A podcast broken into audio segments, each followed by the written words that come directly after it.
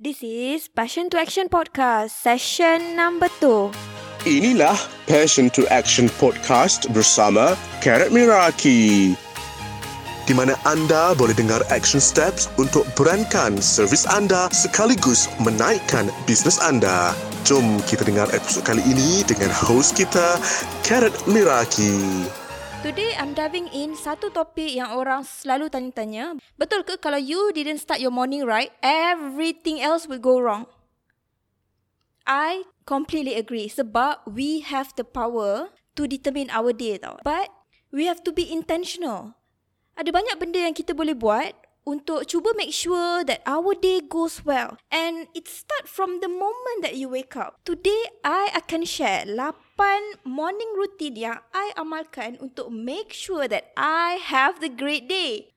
Dulu kawan I pernah cakap, bila kita tengah rushing, time tu lah tiba-tiba akan muncul gang slow sedunia. Kita punyalah rush driving, kiri kanan, kereta slow je.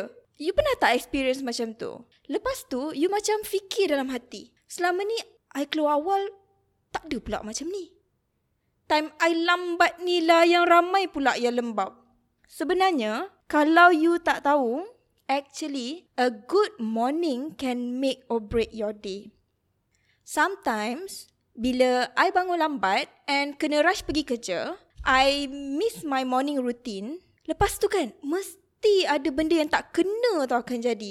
I tak tahu kenapa, I tak tahu macam mana, tapi something shitty will happen. I akan moody, I akan lemau, I akan rasa tak best.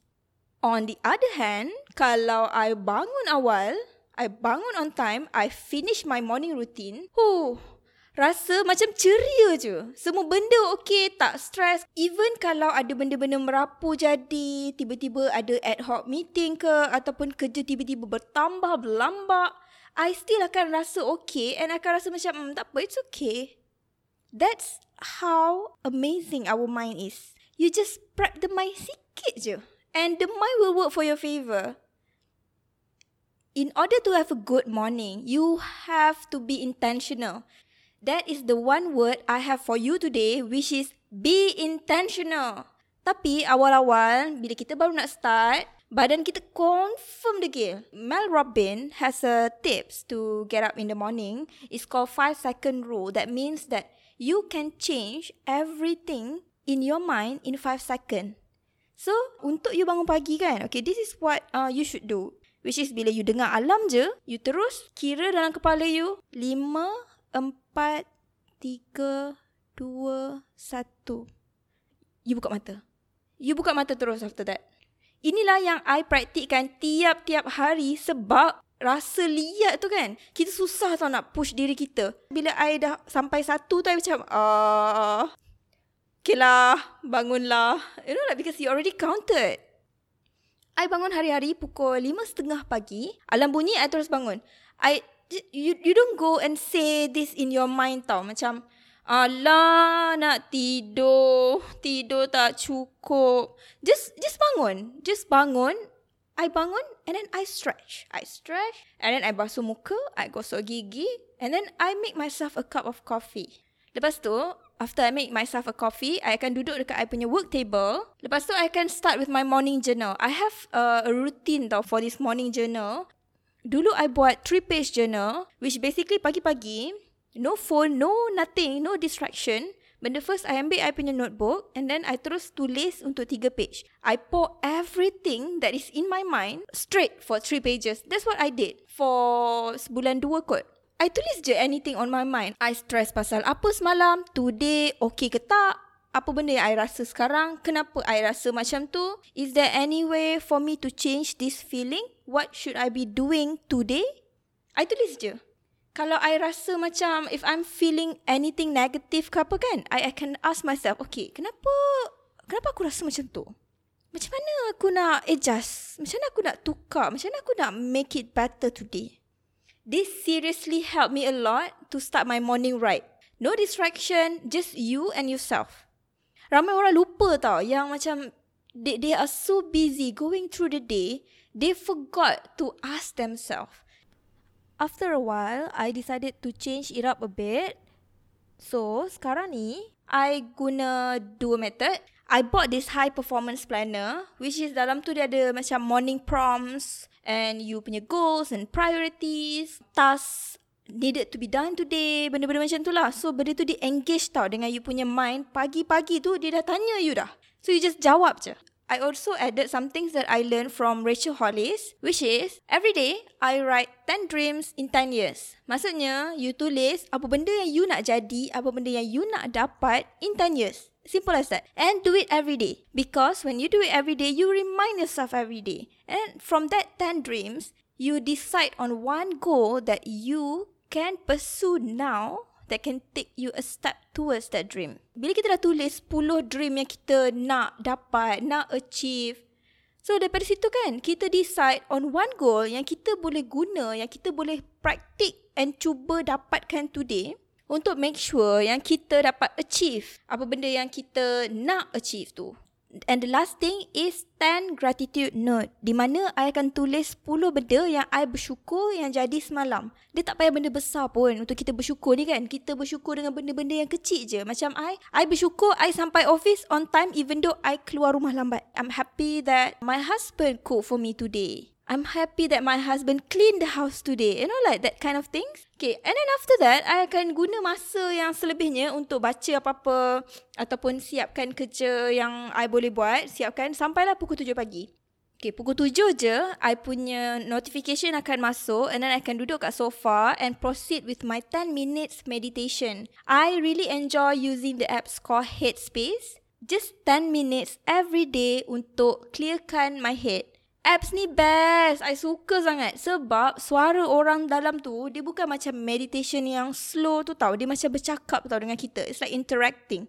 They also have like different series for different concern like prioritization, motivation, untuk tidur, untuk personal growth, self-esteem, and also like things like transforming angles and stuff. You can actually sign up at www.headspace.com Headspace akan bagi you dengar some series to get you started. Tapi kalau you tak go premium, you can still listen to the first session of all the series. Uh, awal-awal dulu sebab I tak nak bayar for the subscription because it's quite pricey. I dengar je session satu dalam all of the series tu. Last-last sebab last year ada promo 40% masa hujung tahun. Uh, lepas tu barulah I proceed to subscribe which is like 160 kot per year. Okay, another thing that I'm trying to incorporate dalam morning routine I adalah exercise. Selama ni I tak buat pula. I baru just start. Kadang-kadang still fall off the wagon juga but I I did try. Dulu I plan nak exercise bila balik kerja. Tapi bila balik kerja macam I akan lemah and I akan penat and then nak rehat. So terus macam I tak exercise. So now I try to incorporate my exercise in the morning time which is after I punya meditation. I start really small. Uh, so I only do like 7 minutes workout routine untuk legs ataupun abs. I use this app, uh, nama dia Workout for Women. Dia ada macam workout video yang you boleh follow for 7 minutes. You boleh pilih. You have to push yourself then you cannot stop. So, okay lah, sikit lagi, sikit lagi, sikit lagi. So, it works. I love it. Lepas tu, uh, I akan buat house chore sikit. I akan settlekan kucing, cook breakfast and shower.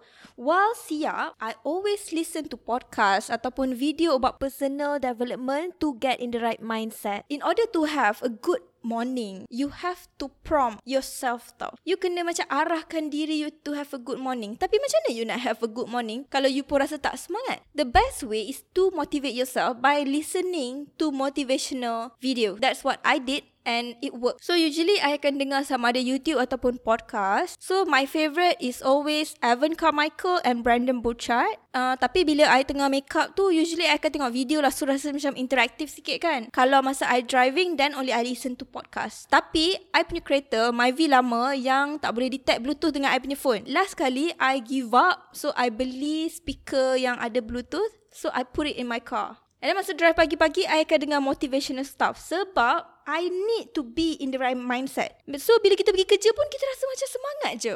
Kalau you selalu lemau nak pergi kerja, Cuba try dengar. Kalau you selalu rasa macam down, you rasa, rasa macam dreadful dengan traffic jam and then boring, you dengar radio, you try to listen to podcast. I think it, you will really enjoy it sebab dia engage, really engaging tau. Okay, I cerita sikit lah. Okay, one of my experience, dulu-dulu, once in a while, I akan dengar business podcast tau in the morning. Especially bila I macam tengah excited with some podcast show. Tapi ada this one time, I've been feeling so down. Rasa macam tak kena memanjang tapi tak tahu kenapa. I lihat nak bangun, I malas nak tulis journal. I rasa macam tak semangat langsung and malas je.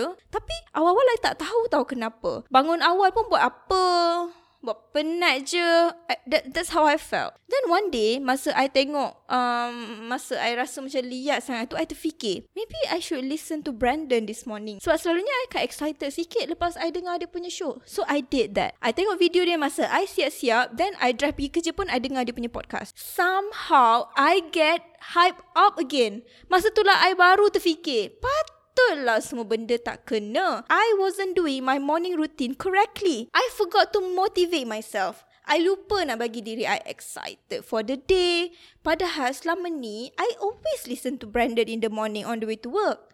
But for the past two week, I get too excited to um, tuning into Pat Flynn. So, I keep listening to his podcast instead sebab I tengah semangat nak belajar about the business stuff. Funny thing is, things that I didn't notice, I forgot to motivate myself for the day. I forgot to challenge my brain to think in the morning and set myself up. I was getting too busy learning that I forgot to give myself a dose of motivation. And you know what?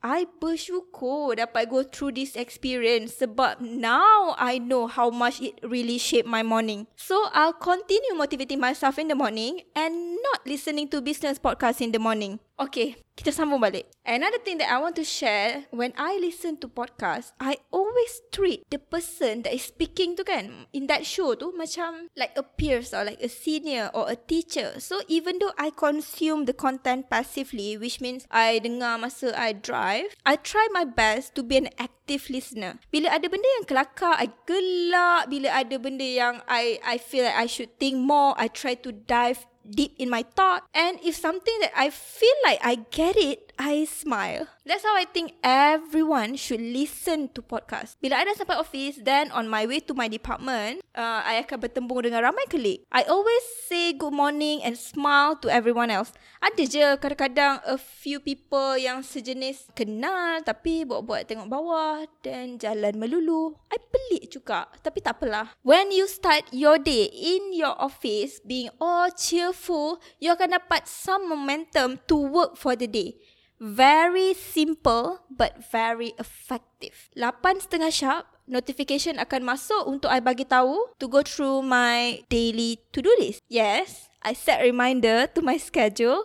Tapi tu kita cerita next time. But basically, I can go through my list of things that I need to do. Lepas tu, I akan tengok apa benda yang I nak kena tambah and then I update accordingly based on um, email. So, you nampak tak? Just by being intentional on how you want your day to be, you decide what the day would look like for you. You nampak tak how easy it is to have a better day just by being intentional on your morning routines. Awal-awal dulu pun I tak buat juga. I baru just start for like six months and it really changed my life.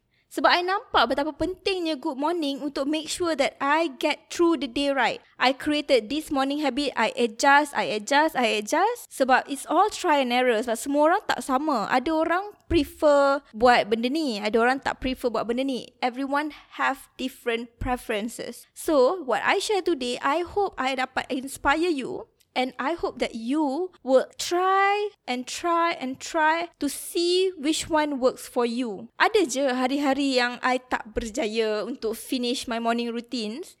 But I always do my best untuk push for it again the next day. So, to sum it up, this is my foolproof habit that I adopted to make sure I start my day right.